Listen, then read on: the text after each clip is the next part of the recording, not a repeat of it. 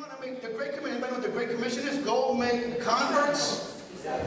Disciples, go make disciples. Somebody say disciples. Want I'm not playing a word game with you. I'm telling you, Jesus said, I'm going to give you a, a, a commission. I'm going to give you the Great Commission. The church is supposed to make disciples. It's not enough to bring someone to the cross. That's wonderful. That's great. There's a, there's a party in heaven when somebody comes to the cross. But it's not enough to leave there because the seed thief comes, the, the flesh comes, the world comes, and they're not able to live the abundant life, the Christ power life, the discipleship life. They're not able to be the head and not the tail if you just bring them to the cross and don't disciple them. We need to be disciples. Now, on a, on a regular term, disciple is an apprentice.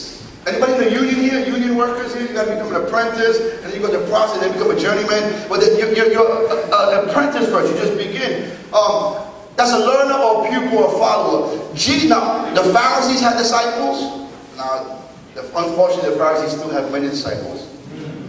It's true.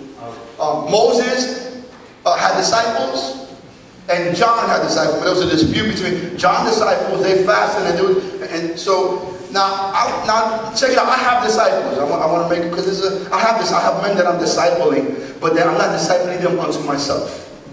I'm discipling them unto Jesus. All right. Um, we need to be disciples of Jesus, not the Pharisees, not Moses, not Pastor Edwin, not Pastor, not recovered worship, not Baptist, not Pentecost. We need to be followers that are committed and devoted. Somebody say devoted, devoted. to Jesus Christ. All right. If you're devoted to a church, a denomination, a pastor, your devotion will be short-lived. That person, that denomination, that, that, that building, that church has a lot of problems. Jesus He's the solution to all the problems. All right? So, so I wanted that. So that's Christians now. To, to, to, to explain some things to you, a Christian would be someone who's not fully devoted in these ways. Because everybody says they're Christian now. You ever talk to Jehovah's Witnesses? They say we're Christians. You ever talk to Mormons? They're Christians. I know Buddhists who call themselves Christians. Not in this church in other places. All right? Don't forget, if you feel like I'm talking about you, look forward and smile so nobody thinks that you're So, but, but I think there's Buddhist Christians, there's atheist Christians, there's, you know, so we want to talk about discipleship, and I want to get into it. Discipleship. We want to make disciples here. We want you to become a disciple. We want you to grow in the maturity and, and the knowledge of Jesus Christ and be committed to Jesus Christ. We want to be committed to the person, the person of Jesus Christ. We want you to know the Word of God. We want you to live it out. Jesus' discipleship, he flipped the script. He, he made discipleship, he took it to another level. Doesn't Jesus do that? He takes it up to another level. Amen. Right? Jesus took discipleship and Look at what he said, right? Check out some of the things he said about discipleship. All right? It's, it's crazy. He said this. I'll give you the scripture. You don't got to put it on the screen if you don't got it. Luke 14, 26. This is what Jesus said about this. If anyone comes to me, Luke 14, 26. If anyone comes to me and does not hate his father and mother, his wife and children, his brothers and sisters, yes, even his own life, he cannot be my disciple. That's crazy. Yeah. My man's a gangster. If anyone comes to me and does not hate his father his, and his mother, his wife and children, his, yes, even his own life, he cannot be my disciple. There are conditions to be a disciple of Jesus Christ. Anybody who's called themselves a Christian but Luke 14, 26 says, don't call yourself a disciple. You cannot be Jesus' disciple if you don't hate your mother, your father, your brother. Yes, if you don't like. Now, listen, I ain't got too much time. But of course, Jesus don't want you to hate your mother, your father, right? Can we all agree, say amen? Amen. One, one of the commandments says what? Honor your parents, right? Honor them. So he don't want you to hate. But let me tell you what it needs to look like. My love for Jesus, because he died on the cross, because he shed his blood at Calvary, because he picked me up out of my, you know, where I was at. You know where I was at. I ain't got to tell you guys. I was in a pit because he died, but he blood washed me, because he made a way, he molded me, he shaped me, because he hid this word in my heart, because I'm his people, he's my God. Like, I need to love him more than I love the gift that he gave me in my wife. Man, I got He gave me the gift. Too many people love the gifts more than love the gift giver. So he gave me my wife. I love my wife. I gotta love him more because he gave me that gift. I got beautiful children. I got Raymond, Ryan, Bianca, Eileen. You know, I got, I got a beautiful family. Who gave me those children? Jesus. God gave me. Who shall love more? Jesus. And I know it sounds academic, but many people put their marriage and their families and their children and their husband before God. And we need to put God first. Listen, I preach a sermon, putting God first. We need to love Jesus more than we love anyone else. Simple. Love Jesus. If you want to curse your children, put them before God. You want to curse your children. You want to curse your marriage. You want to curse your brothers, put them before, put them where God belongs. So, so real simple says you cannot be my disciple. You can be a Christian. You can be a member of a church. Disciple. Amen. Unless you put him no rival love. Amen. Nobody. Let me give you another one. For, Luke 14, 33. In the same way, any of you who does not give up everything he has cannot be my disciple. So, so he, what is he saying there? Listen, he wants you to put him first, and be devoted to him above all things. We need people that listen, and, and it's not like you can do it in your own power. It's not that you're like you're gonna hear a sermon and say, no, but here's what you do. If you can agree God's word, and you can agree that you would like to be like this, that, that you want to be somebody who loves God more than everything, that puts God before everything. If you say yes to the word of God, you allow the Spirit of God to move in you and be speaking to you, because you're here, but He might not be speaking to you. You might not be here, but you're here. That's a whole different sermon. But if you hear the word of God and you say, put me first, put me before your family, put me relationship, put me before your things, put me first, put me first, put me first. Listen, if you're able to say yes to that, you, you haven't done nothing. You're in church, you're looking at me, you're looking for Jesus, but you found me, right? You're here, and, and, and you say yes to Jesus in your spirit, the Holy Spirit begins to do something in you. You don't gotta, you just say yes. You say, yes, I want to put you. Listen, you can even say, it's hard. I struggle with that. I haven't done that very well. I, am looking for love in all the wrong places. I'm looking for things. I'm looking. I, I, my, my, my affections have been misleading. Eh, you can say I'm struck, but when you're honest with God and say, God, I want to put you first. I want to love you more. I want to put you before what I got. I want. I, in my spirit, in my heart, my heart says yes. If you say yes to God right now, your whole life will change. If you say that, you got opportunities to say yes. I'll put you first. I'll put you first. And you know what the Bible says? Who won't give up whatever they got and get much, much more? Right? A powerful missionary said, man, you gotta be crazy to let go of something that you for something to let go of what you cannot keep for something that you'll never lose forever. Amen. Right? So so he says, you gotta love me more than everybody, and you gotta give up everything you got. And of course, God wants to be a bum and not to work. God wants you to put him first. Alright? I'll give you a, a, one more and then he says this, Mark 8:35. Whoever wants to save his life will lose it. But whoever loses his life for me, for the gospel, will save it. Do you hear that? Amen. So he said, listen, I'm asking you to do something radical. Because the, the, Jesus discipleship is radical. It's, it's, not practical. It doesn't make sense. It, it's too much. I can't do this. I, I didn't come here for that. I just wanted God to bless me or heal me or what.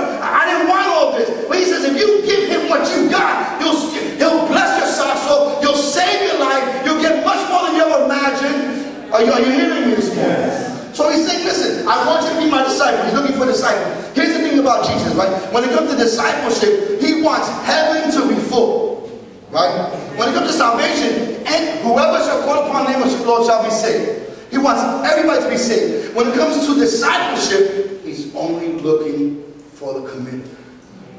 Do you see what I'm saying to you? Yes. to be Jesus' disciple, he, you remember when he's hanging out with the crowd? He's hanging out with the crowd. He's around a lot of crowd people. And he says stuff like this. He says, you know, unless you drink of my blood and eat of my flesh. He's like, yo, this guy's bugging. like, you know, what's going on with Jesus? He's, like, he's, he's this is too much, don't mucho. Right? And so what he's saying is that I don't want a crowd, I want community. I'm not looking for, you know, when it comes to discipleship, he wants quality. He wants committed people. He's looking for those who understand the price that was paid for their lives. You, hear what I'm saying to you? Okay, so I don't know where you're at, but today you can choose to be his disciple. You can say, I make a commitment. I, I want to be that person. I want to put you first. I, I want to encourage you. You cannot do it in your own power. That's the good thing about God. Amen. That even the desire to put him first comes from him. And then he'll give you the power if you agree with him. Amen? Amen? So he wants to be disciples. Now, I, I want to I wanna share some things about characteristics. Because how do you know disciple from a regular? How, do you, how can you tell? There's so many people talk the same. So many people talk, they love God. You know, habla hacia su nombre, que vive Cristo, a su nombre, gloria. They know the, they know the words. But it's not what you say, it's what you do. It's, it's not what you sing. It's how, James said, don't deceive yourselves, brothers, and just be hearers of God's word, but be doers of God's word. Be doers. I was done in jail before Jesus. They said, don't sing it, preach. Right? You feeling froggy deep. I don't know what they, they on the street, you know. So, so I came to church. I understood. Listen, it's not what you say. It's not how good you sing. It's not what you know. It's what you do. It's what you live out. You, you see what I'm saying? So, so he wants disciples. Now, I want to share a couple of things about characteristics of discipleship. All right. Now, a characteristic I, wrote here is a feature or quality belonging typically to a person. Right? That's that's a, which which serves to identify. All right. You, there's some people that not here. There's some people that you, when you see them coming, you start praying. You start praying. You say, "Oh God, help me, Jesus." There's some because there's some people that no matter what God has done in their lives, they only can tell you about the problems. I, they're not here. They're not here. But then other when you see them, say, brother, how you doing? I'm glad you asked. the devil, the devil, the demons, the bills. Right? All they know is to talk about the problems. They haven't learned yet. Stop telling